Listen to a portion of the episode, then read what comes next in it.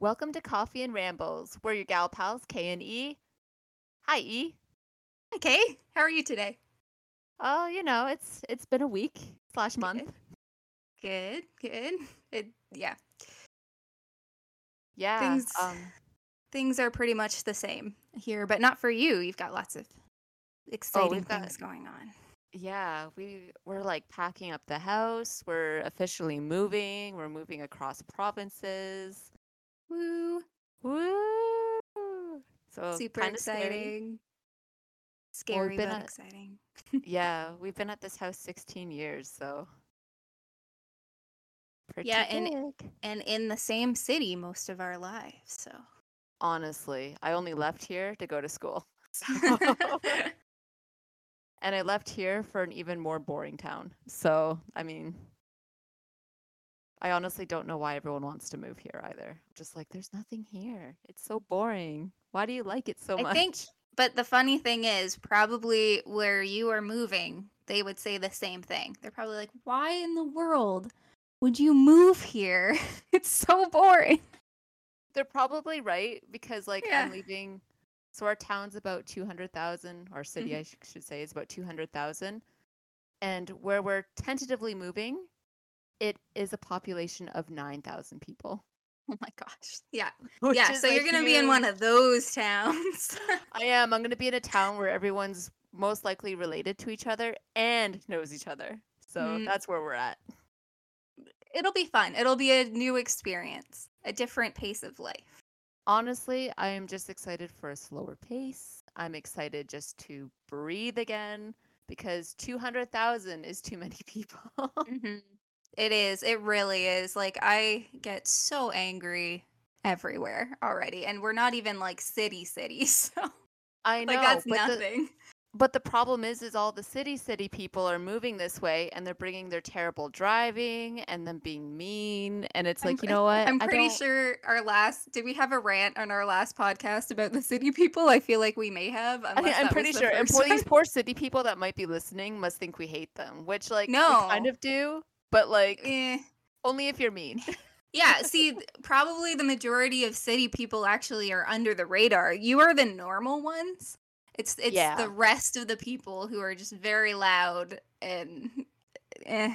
It's, it's what we call the vocal minority of city yeah, people. exactly. Where they The just rest give you you, all. you're cool.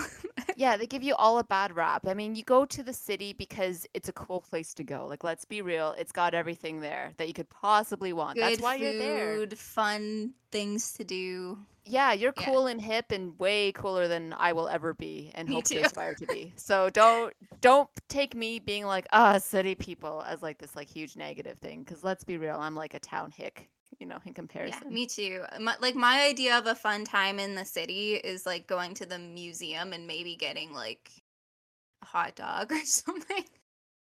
like that's the kind of person I am. Yeah, I always drag Dan to go to uh to the museum and Yeah, he, he loves me for it. He I truly haven't been so long, but I yeah, I probably won't now if if I end up moving out your way as well. So that's kind Yeah, of sad. I- But maybe, maybe when no, well, it's the disease, so probably never again. Yeah, I go to the ROM, the Royal Ontario Museum, for those who don't know. I go there about three times a year, and I have not been there for like almost two years now, thanks to COVID. So I just want COVID to know that I hate it, it sucks, and I really want to go to the ROM. You must be really sad. See, I haven't been there since we went in high school all together in that group. So how old were we? Like 16, maybe? Wow. So it's been a very long time, but it's in my heart. I go all the time. Like I can like sometimes the guided tours will come by and I will start reciting their little like oh spiel Oh of my how much I love the. ROM. That's amazing. I'm super jealous. I should have went went with you. Like I know I said I was going to, and then it just never happened, and I'm so upset about that now. You've missed some great exhibits Ugh. too. Like the last one I went to was with my mom because my mom and I went down and they had um like a treasures from India or something exhibit. It was from Mhm. India, treasures, but I can't remember exactly what the exhibit was called. The most amazing things I have ever seen. Like the jewels, the oh, clothing. Oh yeah. Well, it's art. so intricate, right? Like Indian Oh, stuff is amazing. Beautiful. Beautiful. Haven't like I would love to go and see that exhibit again. Unfortunately, it's already packed up in a way. But like course, if yeah. it ever pops up somewhere else, I will definitely be making my way towards it. Yeah, yeah. I, I think the last thing I saw then was probably I think we saw Marie Antoinette's dress. Like I remember, I remember running around trying to find it like frantically because we ha- didn't have much time, and I'm surprised like security didn't stop us. And she was so small too, like when we actually like got to see it. so tiny, and Like we're like, wait, that's it. But it was actually very pretty. But it was It- just because it's so small. it was also like it was definitely not one of her elaborate dresses. Yeah, Um, but it was like I mean, you would look at it and you would think, "Oh, I I I am I am obese." Like she, like she was child size. Like that's the size of it. yeah. Do you remember too, like when we tried to get out out of the museum and we went the wrong way?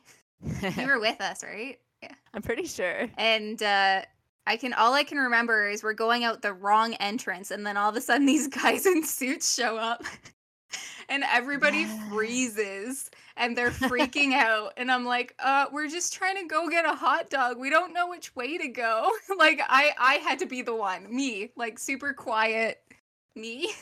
The one who's scared of everything. Everything. like you have no idea. Like that's probably stories for another time, but yeah, I I was the one who saved us and got us out of trouble there. And then they brought us through all like the secret halls.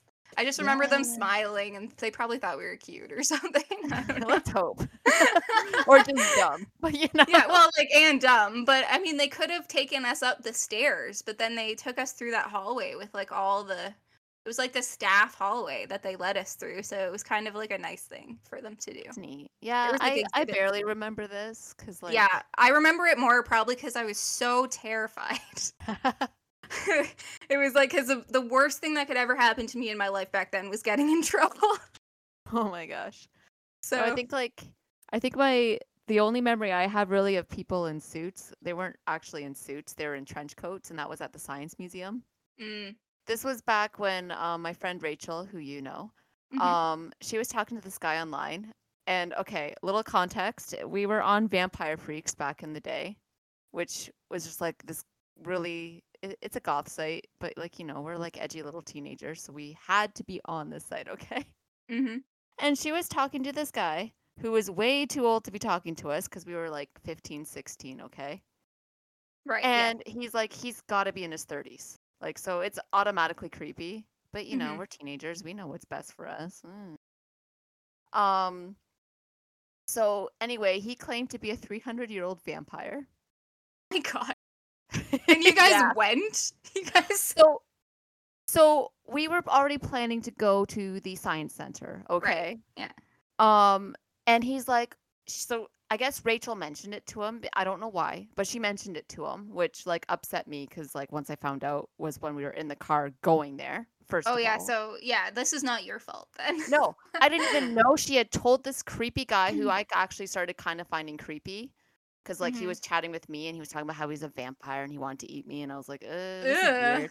Right? It didn't go further than that because like I, you know me, I shut stuff down right away. Right? Oh yeah, But yeah, we were pretty even smart, back then- actually. Yeah. yeah, when people try to role play and stuff, I'm like, no, like I'm not about that life. Okay, Right, yeah. like no, like you cannot force me into your role play. Right. Anyway, um, so I don't find out until we're actually in the car ride down. But she had told him we were going to be there, and he said, "Oh, I'll be the guy in the trench coat." Oh. So, so you I'm like, oh my god, oh my god. This entire time we get there, and the science center was having a mystery, like secret Oh, no. exhibit. Wait, was everybody wearing trench coats? Yes. Oh. so all the staff was in sunglasses, trench coats, and fedoras, which is oh right up this guy's gosh. stuff.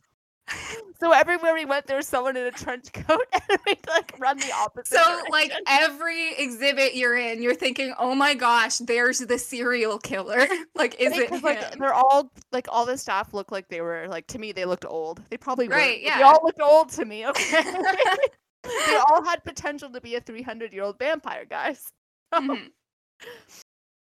So that's kind of my fun uh, city story. Oh my gosh. Yeah, that's a lot of fun. I'm glad if I was there, I don't even know what I would have done. I would have been freaking out like so much probably. It, it was So- the one time that I remember running like Oh, away. no. in, I like, a like there place. is danger at every corner. There really was though. Like all the staff, like there's so many staff. Okay, the fun part is to think about this 300 year old vampire, but probably serial killer who is stalking you guys. He gets to the science center and everybody's wearing trench coats. So he probably just gave up like as soon as he got there because like like how are you gonna find him anyways? Or maybe he was trolling. Like he maybe, maybe he, was knew. trolling. Maybe he never Maybe went. Yeah, he you're knew right. because he was from Toronto. this is the city we're talking about, guys. Right. Um, so maybe he knew that was a event going on. He was like, "I'm gonna troll these like stupid kids." Well, they like I mean the internet was different back then, right? It was a wild west of tons of trolling and danger. So Honestly, I'm gonna I'm gonna assume he was. I don't think he was, but I'm gonna for the for the for the sake of my ability to sleep tonight, I'm gonna pretend Right, that he was yeah. trolling. but you could have been very lucky. And uh, yeah, I don't know. We've yeah, I honestly think we lucked out. Um, this is why you teach your kids stranger danger, guys, and like it did work because like I remember a number of times online people starting to ask questions and stuff and you knew you knew they were like weirdos. yeah, they were and- like fishing for Yeah, information about you. And and you might or is your like name or something, but as soon as the address came up, you're like, nope, I'm out of here. It was usually on kids sites too. Like like I played I played Marapets, not Neopets. I played like the knockoff version, and there was a lot of that on there, which was the scary. hungry, hungry frogs of Neopets. yeah. exactly. All right. So I was gonna bring it back to what are you drinking, and then I realized that I completely forgot. Like we don't. I I- we're Our our I- podcast is Coffee and Rambles, and this is like, yep, this is what the second time we haven't actually had. we actually haven't done it, so that may be a thing. I am drinking a a, a peach pear Lacroix right now. That's the closest thing I have to me, Ooh. and uh, yeah, it's yeah, not well, I coffee. don't have I don't have coffee. I'm not gonna lie, um, because it's too late in the day for me to be drinking coffee. I'm sorry. We record when I work. It's horrible. I have to get up early. Um, but I do have a um Starbucks mango dragon fruit um drink. It's the dragon Mm. drink, so it's with the coconut milk. So that good. sounds good. I should really good. try that one of these days. It's quite. I never nice. really branch out on things. I mean, if you want something super sweet, you get the strawberry coconut or the Mhm. pinkity drinkity. If you want uh, something a little less sweet but still sweet, you get the mango. And if you want something even less sweet, you get the uh, violet drink, which is okay, well that's good to know because like I'm trying to cut down my sugar these days. So I mean, they're they're all sweet drinks, but like Well, of course, it's, it's but- the flavor profile is what I'm talking about. oh, okay, so They're all so it doesn't really matter. okay, all right. But yeah, to ruin Makes this for everyone, all the refreshers are made out of like grape juice and like apple juice. So surprise. Of course they are. That's Yeah. okay though. They taste they taste pretty good. I like them. Although one time I got a refresher, like the very first time when they first came out years ago, I remember like the I remember like shaking. I guess from the caffeine. I don't know. You know I had what a really weird, is it's weird not reaction. even as high as like the regular Starbucks coffee. So maybe it wasn't. Maybe it was an allergy or something. I'm not sure. I haven't had one since, but that was the green one. So I think I could maybe oh, have cool like lime. That one is like It was really good, but I like I felt weird. It was almost like cool lime. it was almost like being tipsy, but like not because it's obviously not alcohol. So like I've never I've never felt that way again. So I don't know. Maybe it was an allergic reaction, but I Yeah, lived, maybe so it- it's okay. Maybe it was an allergy. I don't know. I miss the cool lime. It, It was so iconic. weird. It's now dead. It doesn't exist at Starbucks anymore, so don't ask for it. No, I'm kidding. All right. All right, we should Please for it so probably get on topic. we should probably get on topic now since we've Oh, yeah, we've rambled been, for a uh, good 10 minutes at least. yeah, I'm sorry, guys. I got a little sidetracked with all my little Fun stories, stories, there. though. Um, so this episode's a little different from our last because like we like to keep things different. Yeah, we've got Um, lo- lots of different ideas and stuff. So Yeah, and we kind of want to play around with it. So this week we decided to record kind of a book club esque episode where we talk except about. we didn't read the same book. Yes, I was getting to that. Yeah. I just I wanted to be the one to land it. I know you just stole it from me. I'm sorry. I'm sorry. It's fine. So mean. I need all the attention apparently. Yeah. know. What is this? I don't know because I'm not like this in real life. Just saying. See, I, I'm I'm like the firstborn, so like all the pressure was put on me, but all the attention went to the secondborn, like or the youngest. Yeah. So And you're the and I'm- youngest, yeah. so you're used. Maybe that's why. Maybe I'm like I'm like I need it. I need it. I don't know. Yeah, I don't know. you're used to it. I can't. Go ahead. You take it. You take it. No, no, it's fine. It's fine. Um, so what book did you read? So I read a book uh, called "Running Out of Time" by Margaret Peterson Haddix. Ooh, and it is actually a kid's book. I was gonna say young adult, but I have since found out that it's to, eight to twelve. I love it. Which surprises there's me. no shame, guys. No, yeah, which surprises me because of like it's not the con. There's nothing bad in the content, but just like what it's about. Kind of like I thought it was more like a teen novel. Um, and it was yeah, it was written in 1995. Wow. And and if you want just Yeah. pre Harry Potter publishing. Okay. pre Harry. Potter. Um, definitely in that era of um, like once I read this the back, I'm gonna read the blurb for you. Okay. You're gonna you're gonna know exactly like kind of like the era of books that it's in. But I want you while I read it, I want you to think about exactly what you think it sounds like because it's gonna. I'm sure you're gonna get it because this is why I bought it. Okay, so it starts with just like the top says, "Run for your life." Okay, and it says, uh, Jessie lives with her family in the frontier village of Clifton, Indiana. When diphtheria strikes the village and the children of Clifton start dying, Jessie's mother sends her on a dangerous mission to bring back health. But beyond the walls of Clifton, Jessie discovers a world even more alien and threatening than she could have imagined and soon finds her own life in jeopardy. Can she help get help before the children of Clifty, Clifton and Jessie herself run out of time? That's the back of the book. What comes to the mind? village. The Village.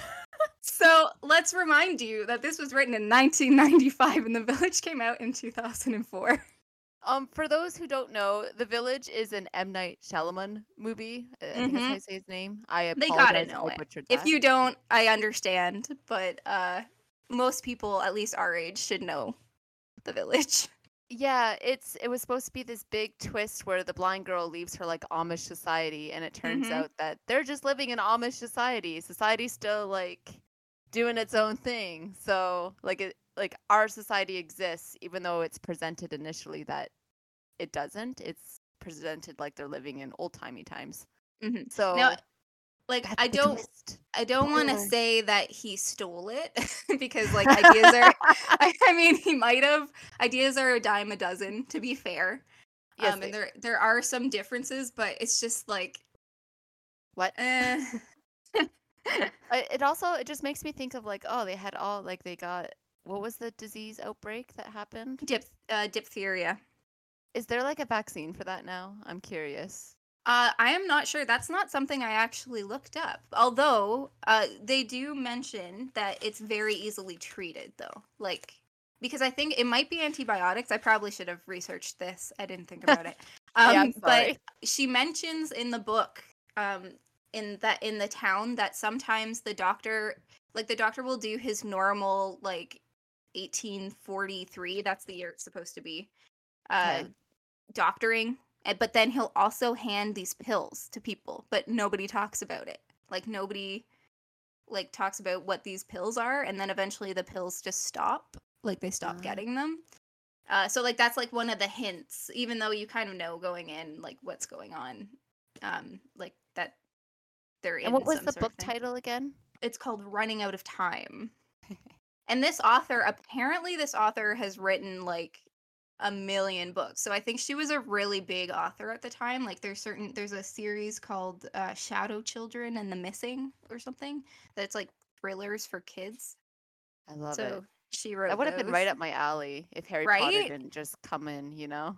Yeah like we i think both of us probably would have read this if we would have found it yeah were like i mean we were obsessed with what um gordon korman Son Mhm. of the Mob. I'm still obsessed with Gordon Korman, although I haven't read anything in a while. I think the last one I read was like a kid's book by him, like most recent. But he's amazing. I love him. Like I loved his books. I used to take them out constantly at the school library. So He's such a like inspiration for even my own work when I write and stuff. I think Son of the Mob had such a huge impact. I love that book so much. It's such a good book. Yeah, so there's a recommendation for anybody who wants like a really silly teen book. Son of the Mob by Gordon Korman is really yeah, good. it's great. There's also a it sequel, which is Yes, also really is. good. Son of the. Mob too. yeah, because he didn't, didn't bother coming up with like an actual name. I don't But think there might like be a movie. subtitle, but yeah, yeah, I mean, I think he's in film school in the second So it one. but it's works, yeah. It works. It works. it works. Yes, it works. It. We're just gonna say it works. Yeah. Yeah, your book sounds kind of fun. So yeah, so if you want to intro your book, and then we can do other stuff after. All right. So for my book, I've got it right in here in front of me. Um, I Mhm. read The Southern Book Club's Guide to Slaying Vampires, a novel by Grady Hendrix. Mhm. And the blurb is great. Um, it says, In every book we read, no one ever thought anything bad was happening until it was too late. And then it goes, Trisha Campbell's life has never felt smaller. Her husband is a workaholic. Her teenage kids have their own lives. Her senile mother in law needs constant care. And she's always a step behind on her end- endless to do list. The only thing keeping her sane is her book club, a close knit group of Charleston women united by their love of true crime. At these meetings, they're as likely to talk about the Manson family as they are about their own families. One evening, after book club, Patricia is viciously attacked by an elderly neighbor, bringing the neighbor's handsome nephew, James Harris, into her life. James is well traveled and well read, and he makes Patricia feel things she hasn't felt in years. But when children on the other side of town go missing, their deaths written off by local police, Patricia has a reason to believe James Harris is more of a Bundy than a Brad Pitt. The real problem? James is a monster of a different kind, and Patricia has already invited him in. Little by little, James will insinuate himself into Patricia's life and try to take everything she took for granted, including the book club. But she won't surrender without a fight in this blood soaked tale of neighborly kindness gone wrong. That sounds amazing. also, there's a connection. Dying children. Look, we didn't even plan that. oh wow, look at us. Look at us go. Um so I read his other book, uh, My Best Friend's Exorcism, which I also Mhm. thought of actually doing that one instead of this one. But um I didn't, so I'm not going to spoil My Best Friend's Exorcism. All I'm going to say is if you like horror, you don't mind a little creepy gore and creep out scenes, read it. It is so good. Sounds like it's like good. fun too. It is fun in some of the most absurd ways, but it's see- like That's what I love. Like I love books that are just just off the wall. Like but in like in whatever genre they're in, right? I think it's Like missing this- from a lot of stuff these days. yeah, my best friend's exorcism was great. Um I especially love the friendship between the two characters, even though like part of the book plot is that they are not friends for a big chunk of it because of what Okay. happens to the one friend. Spoiler, she has a demon inside her. um but it is it is fun. So I definitely recommend giving it a whirl. It doesn't take long to read either. I think I read it in one sitting. Um, but Very this cool. book by the same author, The Southern Book Club's Guide to Slaying Vampires. Oh my gosh, I have so much to say. Um, but I'm going to let you talk about your book first. okay. Hee hee hee. All right. So, um I guess I should kind of dive into what happens in it. To- All right, so get from here on out, This is spoilers. spoilers. 100% spoilers. Spoilers. So if you're interested in these books, go read them. and yes, and stop back. the podcast and then come back after to hear our thoughts. And if not, just keep listening. Yay. Listen. Okay, All right, so plot wise, so it's a little interesting. Jessie is basically like your average 13 year old girl, um, especially like for a 90s character, you know, she doesn't. She doesn't really like her world very much. Like the teachers are mean and um I don't know, you know, 90s kids. right? Is anyone rad and cool? Yeah. Well, see, so there really isn't, you don't get to know too much. So it basically opens with in the middle of the night with her mother and her mom asks her for her help and they sneak out of the house in the middle of the night and they go to this kid, kid's house this other person's house in the little village and of course the kid is sick they've got diphtheria um, but jesse doesn't know that and when they leave they have to put like a thing on the door like a you know pandemic sick people here kind of notice and it, she's not like the first kid. This is like the fifth or sixth kid in the school that is like super super ill. Uh, so the next day, her sister falls ill too, and then that's when the story starts because her mother is is actually like a nurse in the real world, and she knows like that the kids could be saved, but she can't like leave because I don't know. They're they're not allowed to leave this place. We learn more about this later, but they're not allowed to leave. And Jessie can leave because she's got some she's got some old '80s clothes that she can wear, and she can she needs to go get help from some guy they knew before they came to this little town, basically. Um, so it's a really interesting concept. So this is where we get into the village, and um, and the parallels between the movie and the book, but why I like the book's idea better. Not necessarily the book in general. I think the movie's a little like the actual movie that's unrelated is probably a little more fun. Uh, but this is a kid's book, so there's not the same level of violence and everything. But like the the concept is so cool. So what this place is, I'm just gonna tell you now because there's not a lot to the book. Uh, is basically colonial Williamsburg. But if people lived in it and didn't know they lived in the town, it's a it's a attraction. So like people are are, are coming, tourists are coming to see kids and families living a life of the 1843s and as accurate as possible and then like there's like school tours and everything and i just i feel like that's such a cool concept. Truman show. Yeah yeah it's very it is kind of truman show-esque because because the kids don't know. So the adults all know uh, because they, they, chose ever, to live there. do hmm? they ever see these tour groups or no? No so, like the first part of the book, before Jesse gets her mis- mission and leaves, you get these little clues. So there's like, um, there's like a weird box in the tree in the town center, and when she climbed up up on it, she gets like in huge trouble because she wants to see. She notices it and wants to see what it is. Um, and she gets in a lot of trouble and beaten or whatever because it's old timey and that's what they did and so she never goes near it again. There's also these mirrors everywhere. Like there's mirror and they're they're like two-way or the one-way mirror things where you can see through. So like the tourists can look through them. So there's one in like the schoolhouse and there's one in her father is a blacksmith. Her her father has one in his blacksmith place. And then also there's like banned words. So like okay is a bad word in her universe and and she doesn't understand why like that would be a bad word, but it's a swear word, but it's because it's a banned word from the like real world. Like it, it doesn't have a place in that time period.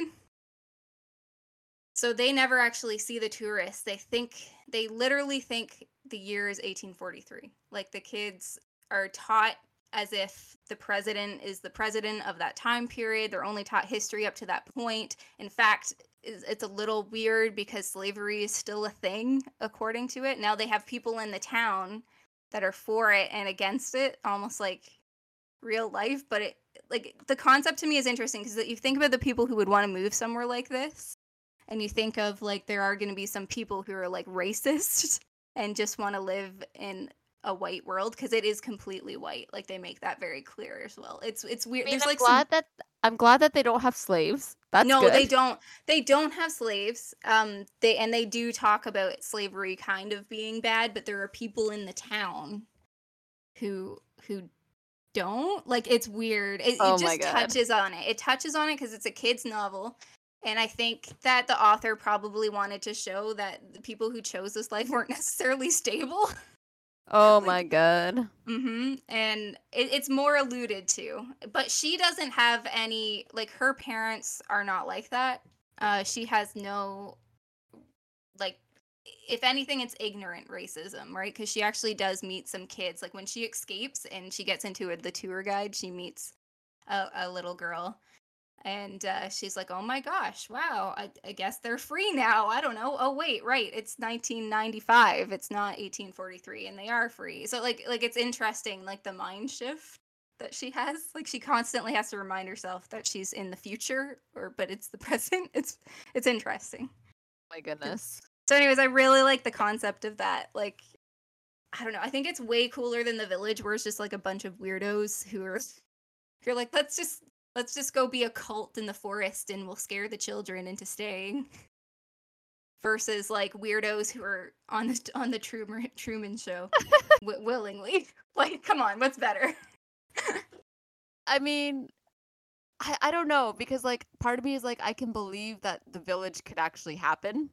Yeah, I guess so. That's true. It's more realistic. because I definitely feel like I mean someone would definitely break into this like compound where people are watching at some point realistically. That's true. I never But if it's like- The secluded little cult, you know, because like there would be so many there'd be so many ethics questions realistically about raising kids believing that they're like way back when when Yeah, it's for well, live viewing. Like if you can uh, view it live, Apparently, there would be a lot of questions. a little bit later in the story, we find out that um that they're supposed to tell the kids when they're 13. But somewhere that stops. And I think it's because they they actually can't get out. Like they're supposed to be able to leave whenever they want um and like get medicine and everything. But all of a sudden like the guards that are there to sort of like protect the place start to like enforce it and keep it like a prison. So I think Like they a I dystopian. yeah, so I'm thinking like they probably thought, well, maybe we shouldn't tell the kids because we don't know what's happening. Do you know what I mean? And also, there's a level of delusion there. Like her dad, her mom never really wanted to go there. Her dad was the one who wanted to have a simpler life, and he, I think he was like a blacksmith for fun. And then like he's like, I can make money there. Like we, or, like we don't have to worry about money. We can just like live there. But I he want starts to live a it. simple life by going back to 1843. Yeah, yeah, there's all exactly. these Where there's diphtheria, but there wasn't all supposed to be disease. diseases can kill my kids. and we like have a million children and like beat them all the time. Although there's not a lot of beating in it. I'm just it just alludes to it like that it's all like, I don't know. I want to go back to a time where there was abhorrent So racism is and slavery. who is the real villain in this though, right? Like Simpler times, guys. I think probably the dad, but probably also the mom who's like, "Sure, honey, let's do that. That sounds great." The, the suspension of disbelief. This is why it's a kids' book, guys. Because yeah. like so you okay, can do. so I'll get yeah. more. I'll get more into the plot. Um, there it it really isn't very complicated. It's much more like a thriller, right? So it's very fast moving. She escapes the compound. Yeah, um, not a lot of world building. I'm guessing. No, it's not very long. It's like 200 pages. Okay, it's- okay. It's short. A lot of this I'm reading into it. I think so. We're both reading into this. So basically, she gets out of the compound and then she's fished out of water, right? Like she she doesn't know what's going on. Like there's there's a close call. She gets in like a food van, like food delivery van. Like somehow she kind of escapes the area. Um Okay. and then like jumps out the back of it and then finds a stream and she's gonna drink the water and, and, and there's literally a fat environmentalist this is what she calls him She's- he's a fat environmentalist comes up and he's like no no no don't re- drink the water like you're you're gonna die from drinking the water because like in her world the streams are clean because they're not they're either not real or they're regulated or something right um but out there it's all like polluted and stuff because because I think it's actually I don't even remember where it is. It's near a city. It's like near Chicago or something. I don't know. It's near like a big city. So it's like super polluted. So she doesn't drink the water and that's important for later. Oh my god. Um and then so she her goal is she has some money, she has to call this guy that they knew, right? So she's on the road and then some random teenagers stop and harass her because I don't know. I really I don't know. like it doesn't make sense actually because she's dressed like a normal person, so it's not like whatever. They're like, "We'll help you," but then they're like dangerous. So then I don't know. She doesn't trust. She's not in a red cloak, is what you're saying. yeah, exactly. It doesn't quite make sense. But she runs away. She gets to like a place and tries pop for the per- first time, and it's like, oh yay, pop! Oh my Uh, god. it's so good. And because she does, she's so afraid of the water. bad for you. She yeah, she's afraid of the water, even though it's bottled, because she doesn't understand. She just thinks water is bad now, apparently. Oh my And god. it's been a while since I read this. so I'm just going I'm just going off. There's more to it. Um, and then she finally gets to the payphone. She calls the guy. The guy uh picks up the phone after like I think the second try because the first time it doesn't work. And they she picks up he picks up the phone and he comes and gets her. And she, he's like this old he's like this old friend of the family. And and she Is he actually old? no Is he like an old man? no, he's like her Oh. parents' age, I think, but she doesn't know how old he's supposed to be. He, she just knows that this is the guy she's supposed to call. Um, let's see. I, I gotta go through my notes. I a know little it here. was it was a Mr. dumb Neely. question on my part. I'm sorry. That's okay, Mr. Neely. Well, it could have been relevant, but this book isn't that deep. so, I know. I Um, know, I'm sorry. so Mr. Neely pulls up in a brand new Cadillac, but she doesn't know what a Cadillac is. But I don't know. It's it's third person, so it's okay. okay, um, that's fair. Um, I guess you'd have to because they'd be like, "What is this horse on wheels?" right? Yeah, exactly. So she did well choosing third person here. So Yeah. so she gets in this car like very suspect and the guy's like it's okay, I'll help you, well whatever. And then he sends her to bed with like a glass of water. And she's distrustful of water, right? As you be. right? And and then she overhears a conversation on the phone. And this guy is actually not Mr. Neely. He's from like he's one of the scientist people from the compound because they knew a kid got out because they have cameras everywhere, but they couldn't find her. So like they had said I don't don't ask me how they knew that they were going to Mr. Neely. I don't know either. I think Mr. Neely's dead. I'm not sure why he still has an apartment. I don't know. maybe maybe this is just like they have like I don't know. It's 1995, so like I mean I'm sure they have bugs. Yeah, but to be would have bugs. Yeah, so maybe it's bugs. Maybe they bugged Mr. Neely's phone. Maybe they killed him. I don't. But where are they getting this budget from? Is my question. I don't know. There's like a rich guy who owns the place, but I don't remember if that's important. I'll have to read But, my like- notes. I don't think it is. But like, what? What? Why? Just why? So her don't mom- answer this. I don't need the answer Okay. to this.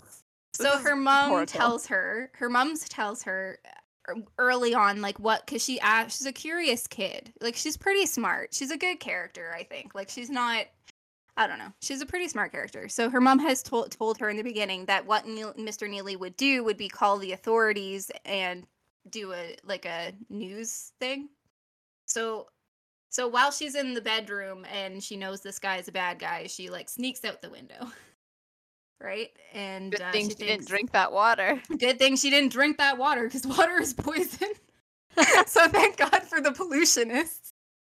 The environmentalists save the, the fat environmentalist sa- savior of the story. Their words, not hero. mine.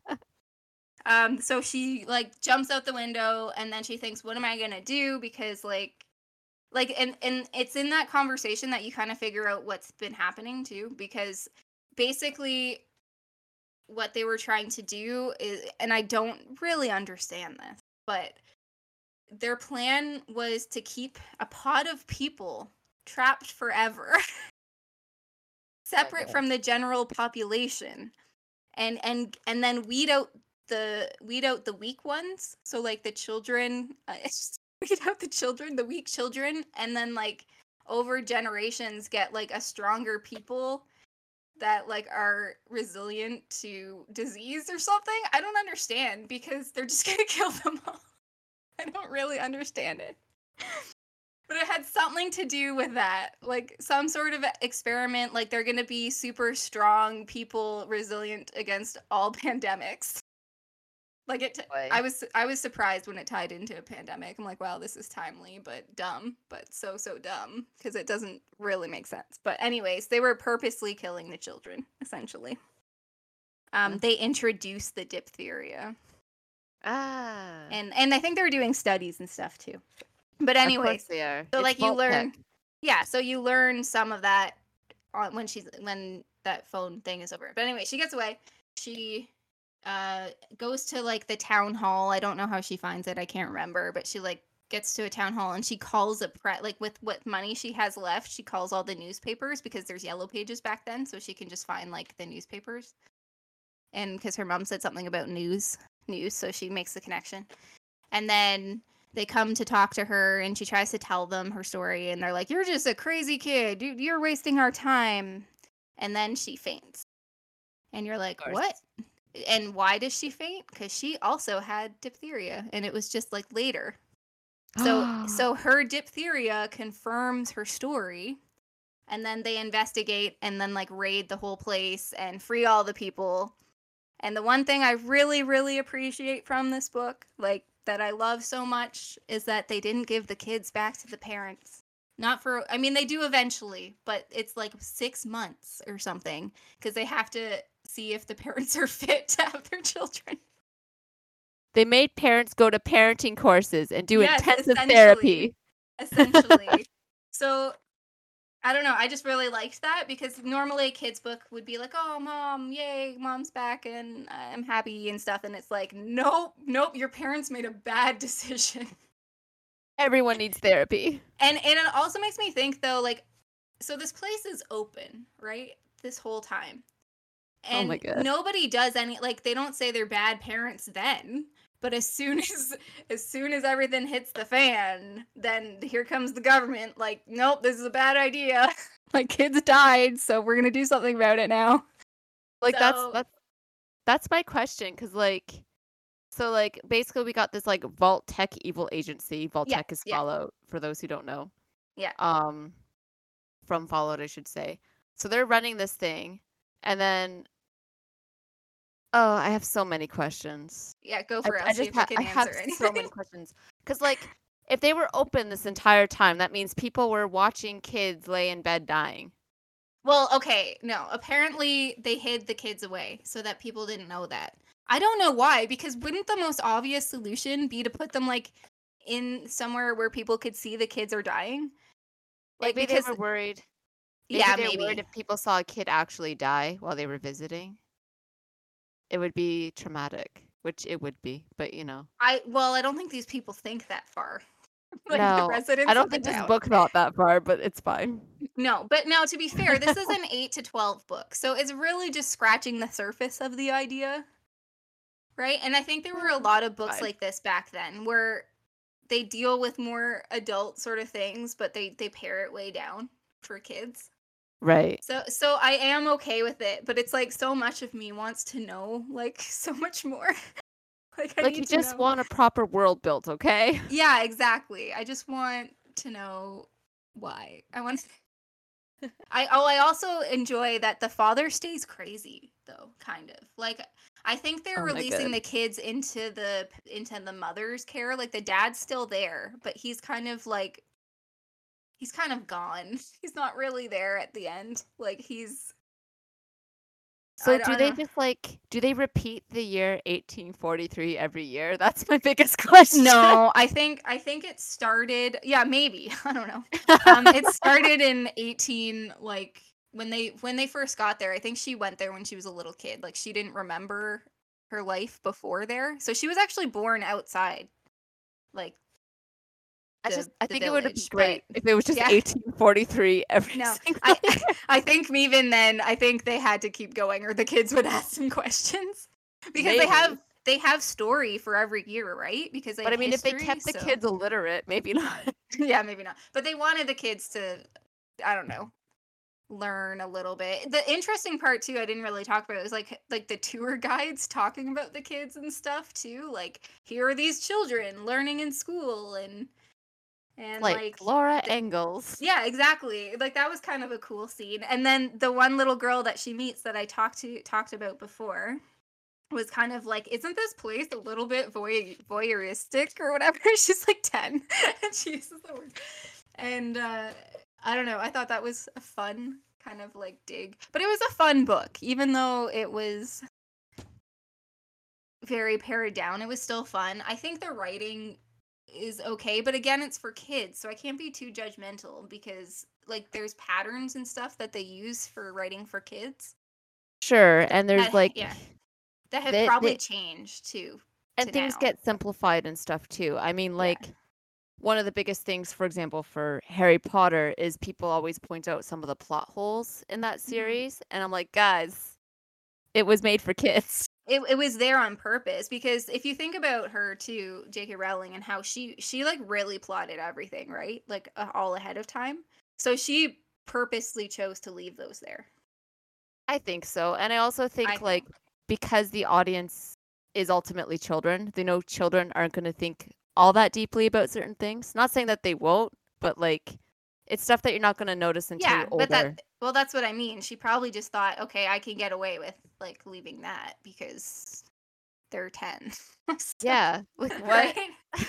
yeah and that's what i wonder too like i haven't read any other of this author's book books but i wonder if there's like jumps in logic there because it just really doesn't matter right and even to the story like it's not about it's not even about all that stuff it's kind of about jesse like growing up a little bit. so She's yeah. Volto, okay? yeah she's exactly yeah exactly. And being brave and and stuff so i think it does what it kind of like sets out to do but yeah it's definitely like popcorn. It's it's not it's not a deep book. And like i remember we are talking about like if we had to talk about themes the only one i could think of is maybe like live in the present like because like i don't know what else what other theme would be there. Like so don't hang on to the past and force your children to live in 1843 Live in the now, damn. Li- live in the now. So i think that's the theme of of this book. Um and then i think okay my best for it like the best part of it was just like the 90s nostalgia Yes. for me. So like so like the guys who attack her on the road one of them has a hoop hoop earring at the Oh time my god. and, and I'm like, you know, it, it made me laugh so hard because my brother, like, there were hoodlums basically, like, they were just uh, making trouble. But my brother actually got a hoop earring in the 90s. Now, I don't remember this, but it's a famous story because he was forced to take it out. My dad, my dad made him take it out. And and if you know my brother at the time, um, he he was definitely like the 90210. What's his name? The really cool guy in 90210. He had a leather God. jacket and everything, so he was probably so mad. Um, now he's thankful for it. oh man. But so that was a thing. Yeah, it it was a thing. The 90s and like Mhm. 2000s, it's so funny that like guys would get their ears pierced, but it had Yeah. to be like either a certain ear or both ears. Yeah, yeah. Well, I guess it could be both if it was a certain kind of earring, but it was usually just like the one ear with the hoop. I feel like like a silver hoop because Yes, all the but I- singers had that. Yeah, it's just it's so funny. It's and then so there was funny. like pay- yeah there was the payphones which i mean i saw one the other day and i was like in awe because i didn't know that they still existed you should have taken um, a picture. You should yeah, have pretended you were a zoomer. And there's like the style and the tv and stuff and then like the worst was just just the writing but only because it's for kids like there was a lot of like adverbs and exposition and very simple language so even though it was only 200 pages it sometimes felt like it was more. Yeah. it was just a lot. I don't know if I would recommend it. I mean, I it was a lot more fun to talk about. I think like Fair. it was still a fun book, but I don't know. Not everybody's like me and wants to read eight to twelve books from 1995. so I mean, okay. Before everyone's like, why the heck is E reading an 8 to 12 year old book? Just to clarify some things, E is a writer. And yes. and and I work at a bookstore. so- yes. So, and E does write like in different kind of age groups as well. Like I think you've said that you've been interested in writing for kids. So it is really important to read books Oh yeah. aimed at children because like it's part of learning how to write books for children. I just Yeah, want to so clarify I that with everyone.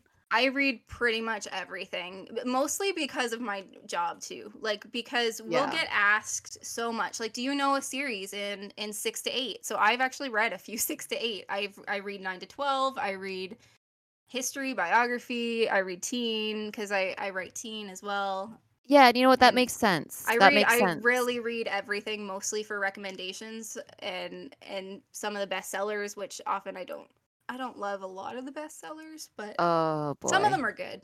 But, yeah. But so I am. I do read basically everything. But yeah, I, yeah, it really interests me too. Just like history stuff, like old books. Yeah. It's kind of fun reading all the different styles and stuff too, back way back when, and how like different, How different it is. Yeah, because I especially feel like compared that's, to now. Like, I keep going back to Harry Potter. I'm sorry, but like that definitely changed the way oh, kids in that age range, the way books Well, were written. I was just gonna say, like, if you if you put this against Harry Potter, like, it's a totally different, even like style style, like not just the fantasy part of it, but just like here's a book that's almost trying to be grown up, kind of. Yeah. Versus, like, I feel like a lot of the nine to twelve now are are more fun and fantasy. Like, there's there's like Land of Stories, which is like into into storybooks and that's a huge series. There's like Percy Jackson. Like there's a lot of fantasy because of Harry Potter, I think. It's mostly feel like- fantasy.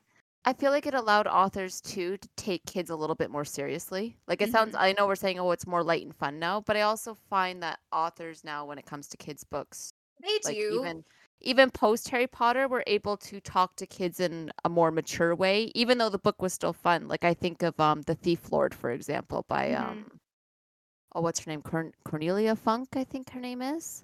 One of my favorite books. Um Yeah, she did- read it. yeah. Did she do did she Inkheart. also do Inkheart too? Because I love Yes. Inkheart. That that is a series. Like it it is very interesting because one of the main characters in Inkheart is the dad. And so you're a kid reading about from the dad's perspective for a lot of it, which is really interesting to me. Yeah, it's a good series. I recommend that one a lot. And even like Yeah. my favorite series, which is uh the Blackthorn Key, and it's like a, it's more like a historical uh, thriller novel, but like it's it's got some gore. Like the beginning is the master finding his master disemboweled, and then he has to figure out who did it. And that's for nine to twelve. So I usually don't recommend that for the younger kids, but but it's really good. I've given Yeah, that one to adults. Yeah, I think you've gifted me that book. I need to read I it did. clearly. no, actually, I convinced your mom to buy it for you. what That's it. Yeah. You got to read it. It's good. Uh, I haven't read the latest one, but I think there's four books in the series, and they're really good. I love that you got my mom to buy it. Oh yeah, well she came in and she's like, "Hey, what can I buy Kay for her for Christmas?" like- She just buys her own books. What can I possibly get her?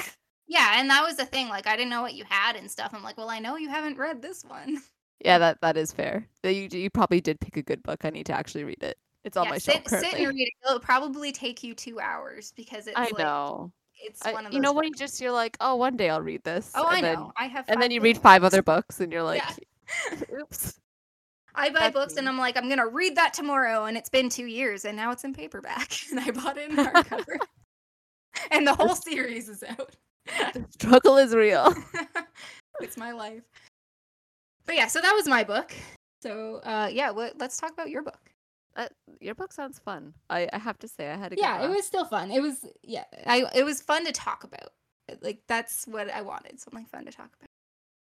Yeah. So yeah, um, yours. I'm not gonna lie. I barely remember any of the characters' names, so forgive me. M- make them up if you need to. we'll rename the characters. Oh, that seems kind of mean. Uh, it's not that the characters are not memorable. I want to add. No, It's yeah. I've read quite a few books since we were gonna do this, so forgive me. It's not on the author. This is completely a me problem. Um, but like I said earlier, I read the Southern Book Club's Guide to Slaying Vampires by Grady Hendrix, and he specializes in kind of like horror novels, but I, based on the two books I've read by him, it's kind of horror novels that are fun. Right. Um, for this one, he took more of a, like he even wrote in his kind of author's like word before the book started was he wanted to write a book where it was his mom versus Dracula. Like that's It's such a good concept. right. Like yeah, I love it. I love it, and he based it in the '90s, which is funny because your book was written in the Yeah. '90s. yeah. Um, and he starts out like you know how it like some books start out with like a little quote or whatever by something. hmm His starts out with housewife, noun, a light, worthless woman or girl. Oxford Mm. English Dictionary, compact edition, Oh 1971. my gosh, that is such a good like first sentence. Like just as a as like an author, like that is such a good first sentence because it sets everything up. right? It just tells you so what the ideas of motherhood is, what an Yeah. idea of housewife is, What people think of it, right? maybe and what to, what you have to overcome. and as as a reader, it really sets the stage of what I can expect how these characters are going to be treated by everyone around them. Right. Yeah. and that becomes very relevant in this book. So, um, spoiler warning through here on out. Um, this book is about a woman named Patricia. Her name is Patricia. Mhm. I I, like did check that. that. Um, and she's a bored housewife. Her kids are kind of older. They're not old. They're like going into their teens, as the blurb said. Mhm. Um, but like you know, she's at home. She's not really working. She's taking care of her mother-in-law, who I believe has dementia or Alzheimer's. But Alzheimer's is a form of dementia, so yeah. but- so good, good daughter-in-law, basically. Oh no, that's her. mom. yes, That's her um, very dutiful. Her husband's a doctor, so he's making daughter. really good money. Um, she Mhm. was formerly a nurse, but like obviously she left that to raise the kids. She's completely bored. She kind of Mhm. doesn't i guess feel like i mean she's a housewife and she does all the housewife things and cleans and that but i just i she feels very unfulfilled if that makes any sense like she has no identity Total sense because I think that's like what so many moms deal with, right? right well because your Yeah. identity becomes so wrapped up in your kids and when your kids In are your moving away from you what's your identity that's Mhm. kind of where patricia is at least my interpretation of it don't kill me um. No, but that um, makes total sense. I get that. That's and that's a cool beginning. yes like and it. so she's in i believe it's charleston so it's down um in in the south so you know there are um it since it is the south there is um like the topic of i would say racism comes up in this book um it's done very clever cleverly i think um because it feels very real in a lot of ways. Um so basically like you know patricia's this kind of worn down housewife. She doesn't know what she wants blah blah blah. And she joins this book club and the book club is super up its own butt right? This book club Yeah. she first joins they read all the pretentious books and expect like everyone to give like a dissertation about the book they read that month regarding this boring book that like no one actually enjoys reading Yeah, but because yeah. they're a book club they have to be like you know ooh right we have to be smart right Yeah, But no, I get it. So it's basically everybody is like trying to make themselves look smart. yes, it's very Yeah. funny.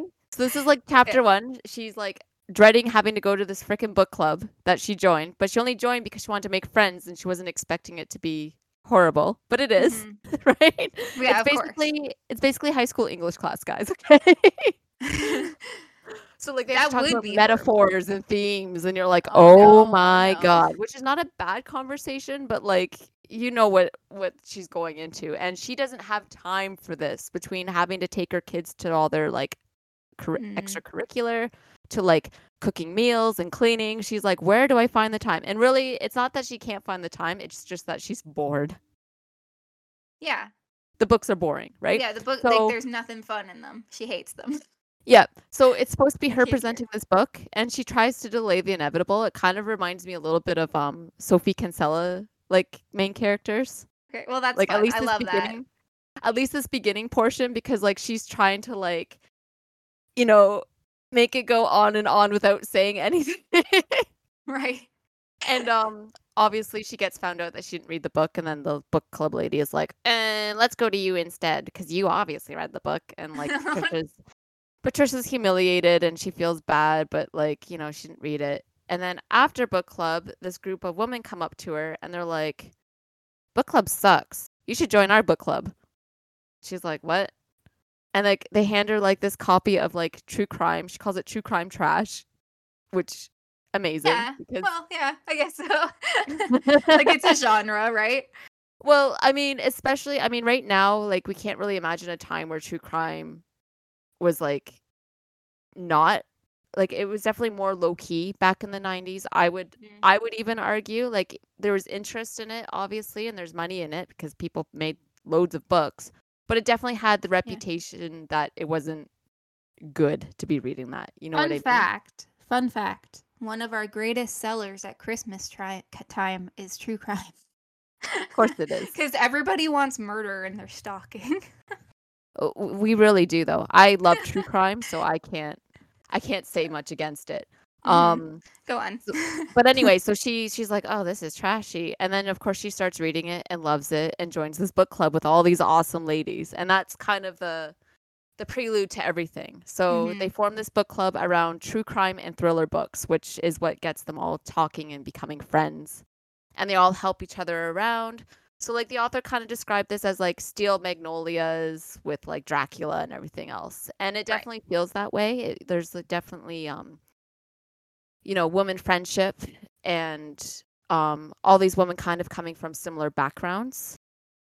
Almost all these women coming from similar backgrounds. Um because there is a character in this book that is black and she is Mhm. not from a similar background. um she actually winds up working for Patricia as kind of a, a caregiver to her mother-in-law. Um okay, that's interesting. Yes, and she lives on a more rougher part of town, but she's not like she's not dumb or anything like that. Not that she would be, but she's a very like You're I trying really to like say her. it's not like a stereotypical. Absolutely POC not. In fact, I would have I would have really appreciated um more of her in the book. Like she is in the book and she's very present, but I almost would have loved to have seen more of her. Like Maybe, maybe, a bigger even, part, kind of. maybe even a perspective. But I Oh, mean, okay. I mean, Grady Hendrix is white, so maybe it's a good thing he didn't go that far.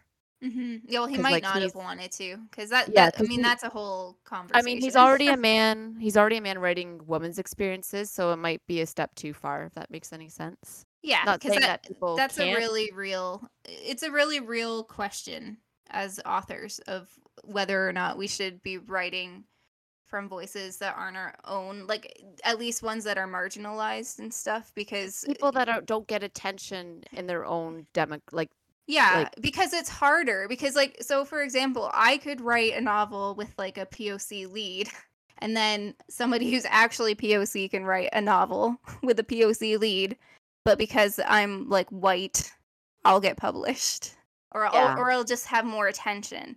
So like that that's the conversation that people. I'm not saying like what side I'm on uh, with that, but because like there's good there's pluses and minuses to every aspect of it but yeah i get what you're saying so he probably came down on the side like i'm gonna have a character but i'm not gonna go there exactly. yeah So this is where, to me, the book got interesting. In that, Okay. um, so this neighbor moves in, um, and anyway, Patricia gets attacked by her elderly neighbor. Like she gets, like literally, I think she bites off her ear. oh okay yes. Yeah, this is that type of book. So this book is a little bit gory and it's got some creepy descriptions and stuff. So be forewarned if that is not your thing, you will not like this book. Um it's not terrible like I managed through. I don't like bugs and he describes bugs later in this book and I managed. So, I don't know. but you know, it's it it's is a horror hard. book right Yeah, it is a Yeah. horror, so there is going to be some like creepy moments. Anyway, this old lady literally bites off Patricia's ear, and it's a whole ordeal, obviously. Um, 'cause she has to have it bandaged up and everything. And anyway, you find out that her elderly neighbor's nephew is living there as well, and she goes and visits his house, and it's all dark. He's asleep, and she surprises him and like it's a whole thing where he gets cranky and blah blah blah and he looks really disheveled and everything and you're like ooh this is weird right? Um anyway so kind of oh yeah this book is like huge so definitely read it but um so sh- she meets this neighbor she later invites him into her house which is um like spoiler he's a vampire yeah that's not a good thing to do yeah, spoiler, he is a vampire, but she doesn't know this yet, right? Yeah, Obviously. He's so not as doesn't worry about it. disheveled looking, which is like, hmm. Um and she does invite him into his house one even into her house one evening, and then, you know, he's charming everyone around him. Um he he can go out in the daylight, but he doesn't like to, like it affects him. He says it's an allergy, which is great because in Dracula lore, Dracula can go out during the daytime, but he is weakened. So, um, Grady did do his homework when writing his vampire. That's cool. I appreciate that because I always thought like being allergic to the daylight is eh. It's it's kind of fun. it fun. works in some yeah, it works in So it's not But- that he it's not that they can't like they're not gonna he's not gonna turn into a, you know, dust in the sunlight Yeah. like some vampire lore of today. Mhm. Um, but he's definitely weakened and he's very irritable and yeah, I kind of like I whiny. like that better. I like that better.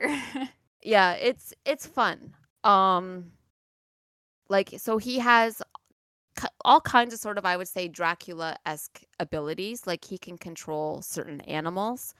Um at one point the mother-in-law is murdered by him through um a horde of rats that break into the house while Patricia and her husband are out. Um and this is because mother-in-law recognizes him from the 30s when she was a child. And she Oh. starts calling him out. Yes, she says, I Oh. remember you, blah, blah, blah. Super interesting, right? yeah. Um, And they're just all like crazy but they think she's being grandma. cr- yeah. they think she's being senile, okay? They Yeah, think she's yeah. being crazy because she runs out naked sometimes and stuff like that because, like, that does happen with and people she with does dementia. yeah she has dementia so like and that is a thing that happens to them too though they'll actually mistake people i know this from Yes. research they'll mistake But- people for other people things like that but she's But totally also, things can trigger memory, which is what Mhm. happens, right. right? yeah so she's Um, totally lucid at this point but they think she's just off her rocker Yeah, they think she's nuts. And he goes by she calls him and she says, You're you are this person. So he was going by a different name back then. So basically what he does is he comes around every so many decades or whatever, and he obviously came a little too soon because he wasn't expecting someone to recognize him. right Um and he charms kind of all the white people, but he targets at least initially black people. oh So he starts feeding off of black children, and that's what he's doing in Patricia's timeline, obviously. that's Um, really interesting like right. So we kind of got a yeah, we kind of got a racist vampire. interesting but I don't it's not even necessarily racism per se. I think it's more no one's going to care about, you know, a missing or dead black kid. So that's why he targets Yeah. them in particular.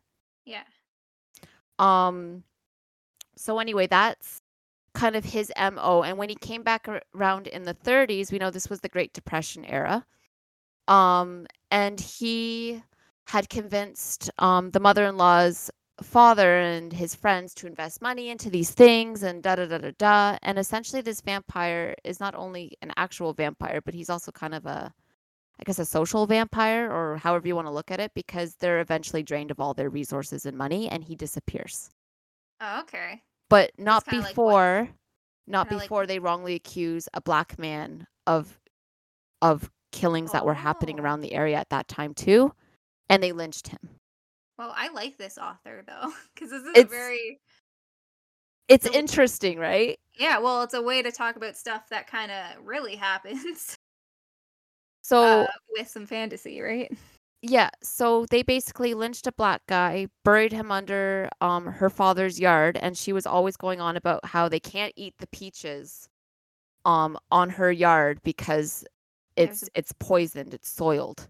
Yeah. And you find out later in the book that it's because her father and friends had lynched a man Ooh, and wrongly chills. accused him and murdered him for killing children, which he never actually did, but it was this vampire that convinced them of this. Right. And then after they did this, he took off with all their resources and money. Interesting. So they were left not only with their guilt, but they were also left with nothing. So super interesting. So that's the mother-in-law's story and now Patricia is dealing with this guy and you know, she's read so much true crime with her book, she eventually starts kind of getting suspicious, especially when she hears about these children in her her live-in not her live-in nurse, but she's kind of like that, the um Yeah, she's think her name is like Mrs. a Green. PS, PSW kind of, right? For her. for her mom. yes.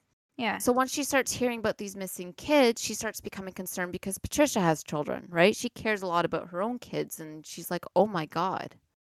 hmm Right? And you know, she becomes incredibly interested in like what's going on and this and that. So it's it's really neat how she kind of becomes almost a detective because of reading true crime, which we kind of see even today on the internet with like internet sleuths and stuff. Like some people, Yeah, you see it for real. There there was a book at, at my store all about how somebody solved a murder. Like they Yes. wrote I forget what book it is, but there was somebody who was just a sleuth, like an internet sleuth because they they love true crime and they actually solved one. So it does happen. So basically, a huge portion of the book is her one convincing the book club that this guy is no good. She doesn't quite know he's a vampire yet, but she does eventually come to this conclusion.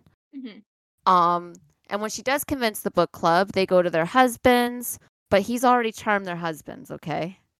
So they're because he's like he's like this investor into real estate and land and this and that. So they're He starting just to knows what to say, right? Yeah. Yes, he does. And they invest money with him and they're like, we're going to be even richer, blah, blah, blah.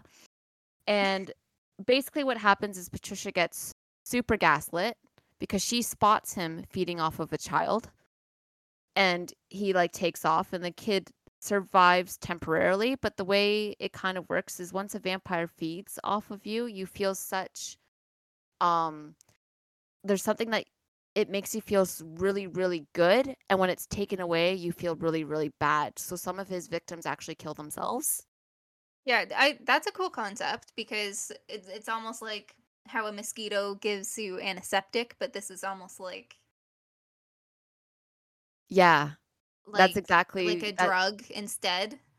Endorphins. yes Yeah. and it's so it's so sad because like one of his victims in the book is a nine year old girl Mhm. um and patricia's trying to do the right thing and she calls the police and this and that and they she promised the mother that they wouldn't take her daughter away and then they do and then patricia's husband gaslights her into thinking she's delusional how could she accuse james harris that's the vampire's name he's been good to us he's been nothing but nice to you da da da da da so she's feeling like extra crazy and maybe she is wrong um, and then the little girl winds up dying, and Mrs. Green, her PSW essentially, just is like, You didn't keep your promise. Look what you've done. You know, like, it's just a whole mess. right. Yeah. Okay. Yeah. And then it jumps a couple years later where they're stuck with James Harris in their lives. And this vampire, okay, not only has he like taken over all these ladies' husbands and he, they've got all their money wrapped up in him and this and that, he's also taken over book club.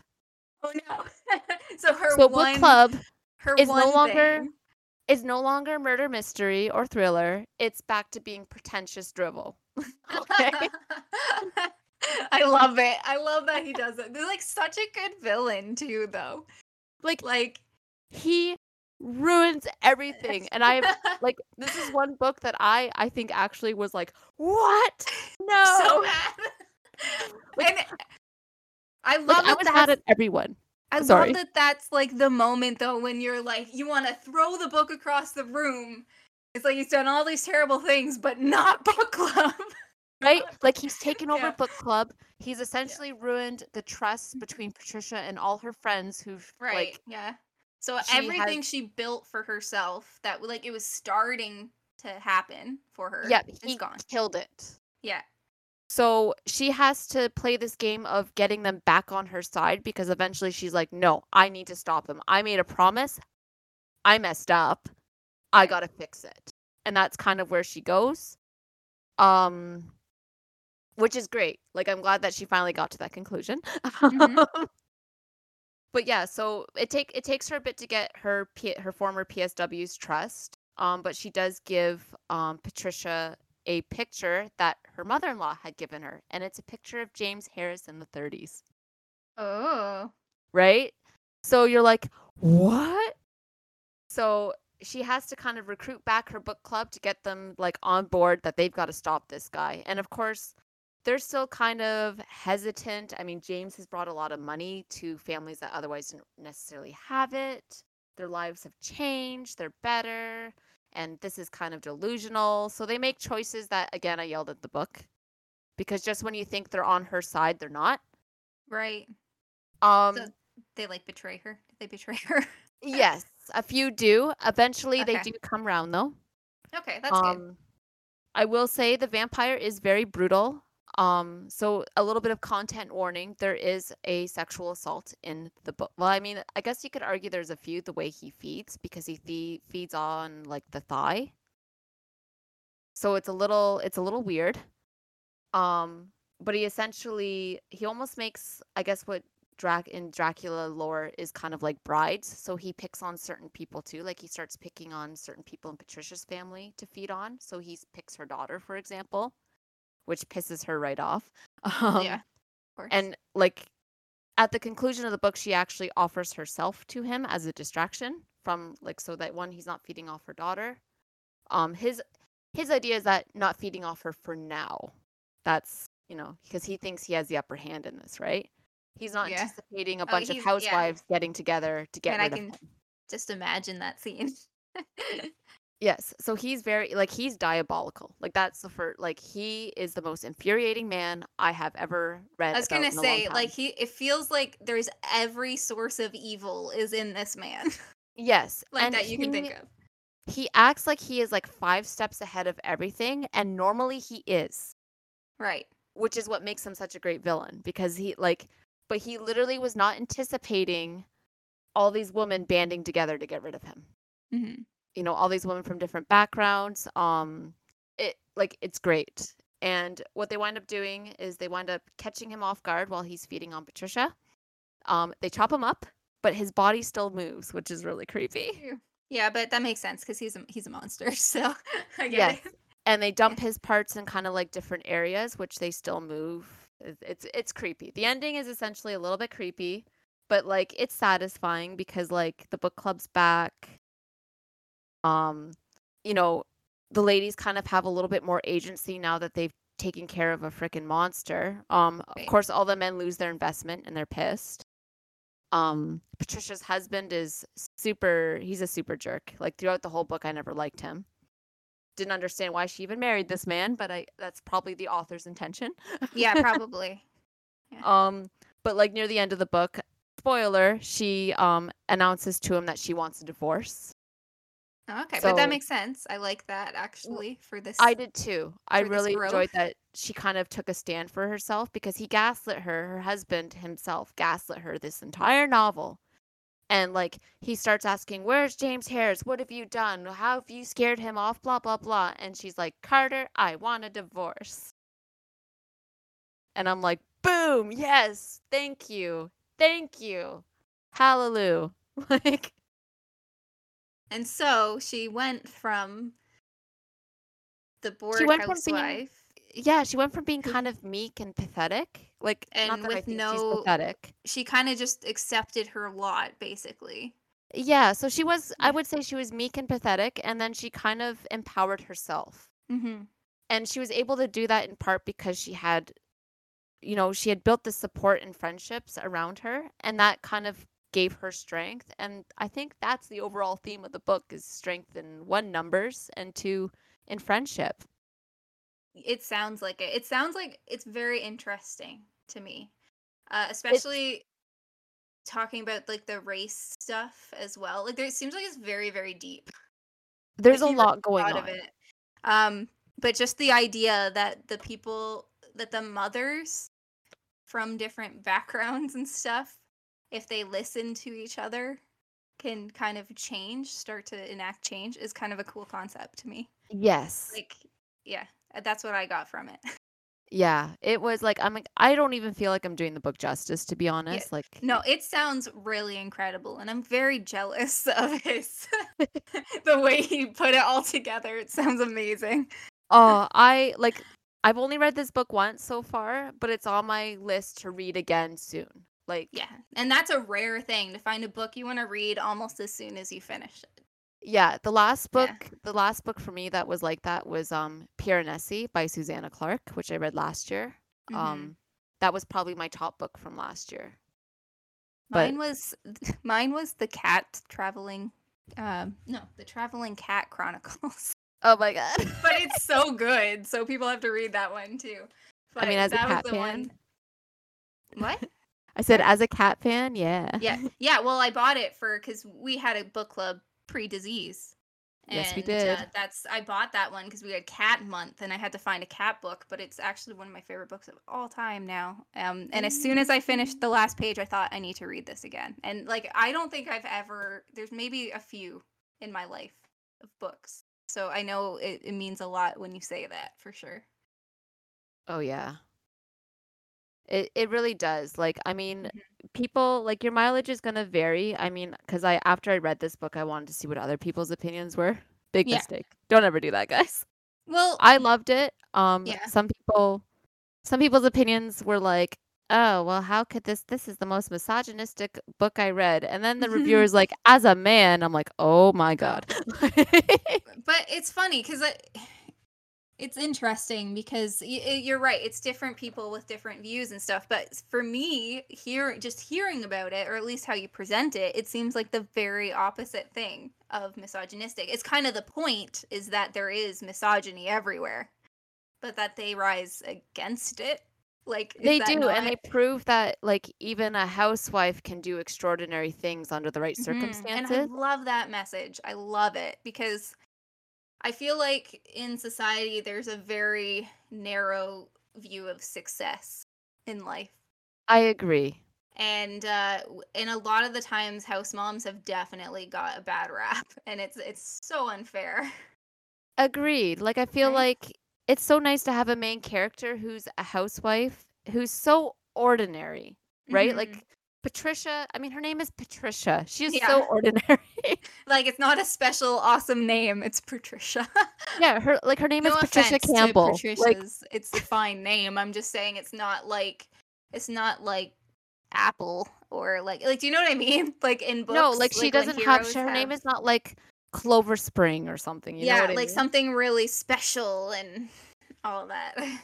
like she's just she's a very average lady with very average life i mean she's doing good. Her husband's a doctor but like it's mundane. It's boring. Her kids are getting older.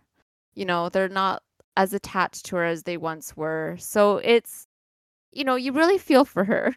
Hmm Yeah, and I've seen that that plot done in a few books. Particularly, Sophie Kinsella does it in one of her later Shopaholic, hol- Shopaholic books, and like just the idea of a mom losing themselves. But I felt like I've never seen it done in a way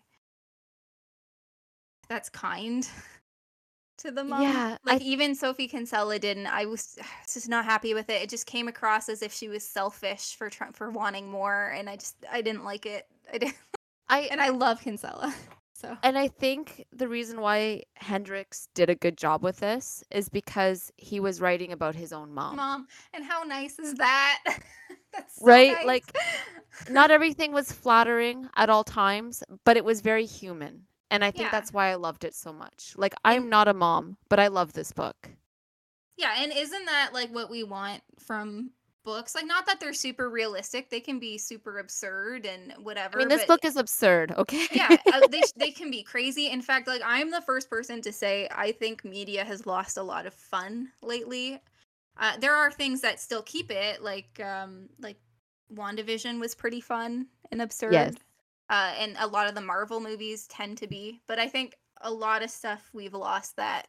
And It's so grim dark. And like, don't get me wrong, this book, this book is dark, but, yeah, but there's still like that fun absurdity. premise. Yeah, like that's what I think more things need. We need to kind of get back to like the dumb fun, but at the same time, you can still have like a heart to the book and Yeah. like real human emotion in the characters, even if the situations are crazy. And that's what I think is missing because I feel like I feel like we've gotten so gritty and serious, we forget that. I I have to agree with you. And yeah, this I mean, all I have to say is I 100% recommend this book. Just know you're going into a horror novel, so there's going to be some gore, Mhm. there's going to be some guts, there's going to be some creepy stuff. Um and it does have a sexual assault and like some of the feeding can also be interpreted that way from the vampire. So know that and if you're okay with all of that, I would say read it. For sure. And there's going to be people who like like love horror and don't really know what to read. Like I have friends who read horror and in our horror section at work is like Stephen King. and maybe Joe Hill. so Yeah, and it's like, okay, we can't let we can't let Joe Hill and Stephen King, who are Have both an- related to each other, have a just- monopoly on the genre, Yes. right?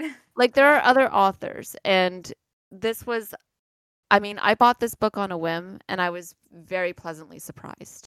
Hmm That's my favorite thing to do. I tend not to I tend not to read any Goodreads uh, reviews or look up anything when I buy books. Now that does result in quite a few that are meh, but sometimes I just find something really incredible, and and I probably wouldn't have thought that if I read the reviews first. You know, like I don't like Yeah, because yeah. sometimes they can they can create a lot of bias into how you interpret something, and Mhm. that's why it's like you know sometimes it's best not to not to. Yeah. know.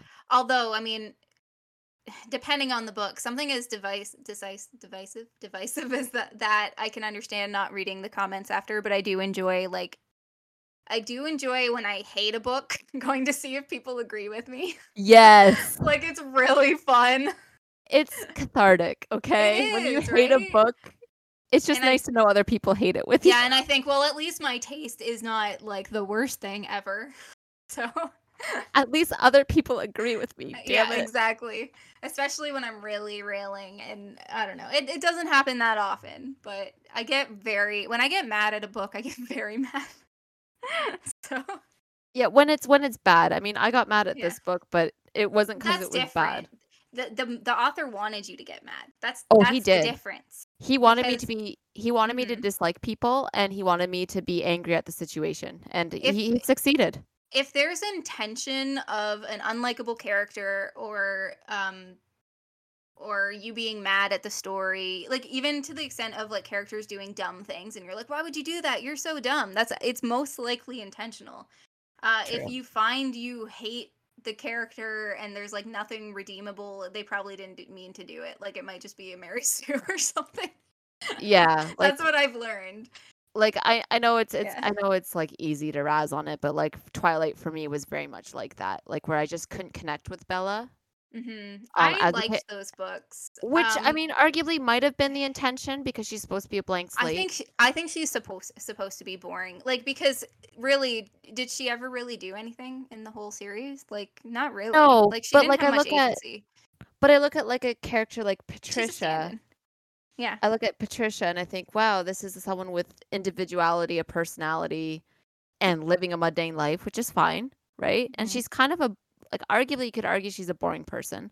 Yeah. Um, I don't think necessarily, but like you know, It might have um, been but I like with Bella though. It might have been also that she was a teenager, and you, and they kind of made a book, three books out of a out of a teenager, which you can do in worlds that that kind of they give teens more agency. Do you know what I mean? Like she really uh, didn't. I, what I could just she have done in those books, really? yeah. I mean, the books are the the books are what they are. If you love Yeah. them, that's awesome. I'm not going to criticize anyone for reading a book and enjoying it. Like if you yeah well that was that was the best part i think of that series like i i'm not i i liked them but you also know how much i made fun of them as well Uh, right yeah. um but the thing that i i like about it is that it got a bunch of moms reading which was pretty cool not everyone reading, which was great. Yeah, I mean, just like Harry I Potter. them out, you know. Yeah. So I didn't like them, but I checked them out. yeah so, So- like she did in that sense good job stephanie Yeah, she created Yeah, a whole she- interest in a genre too. Like lots of people were were reading started a lot of supernatural stuff, yeah right? Yeah, I can't so there's there's value in everything exactly. Well, maybe not me i was gonna i was gonna say maybe not maybe not the Let, let's take that back a notch. But I mean, I feel mean. I I try not to ever be mean to authors because I know how hard it is, unless they really phone it in. Because I can tell. But we know when you phone it for in, the most part, you can tell when they're trying. So absolutely. I'm very generous. Um, I guess with that we should probably wrap up. We've been talking for a long time. Yeah. So this was a bit of a long one today, but uh, hopefully you you all enjoyed it. Um, next time we're gonna try something a little bit different. I'm, Again, I'm- Woo! I'm gonna make Kay watch a K drama. oh my god. So we're gonna have lots of fun with that one. So if you're interested in listening to that one, just follow us at, on Instagram at Coffee and Rambles for updates on when that one goes live. Yeah, thank you guys for tuning in today. Um, we had a lot of fun reading these books, as you probably could Mhm. tell, And even and we more had a fun lot of fun discussing today. Period. Mm-hmm. It was a good time. It was a good time. I enjoyed this thoroughly. All right. Me too. All right. So thanks for listening again, and bye bye. Bye.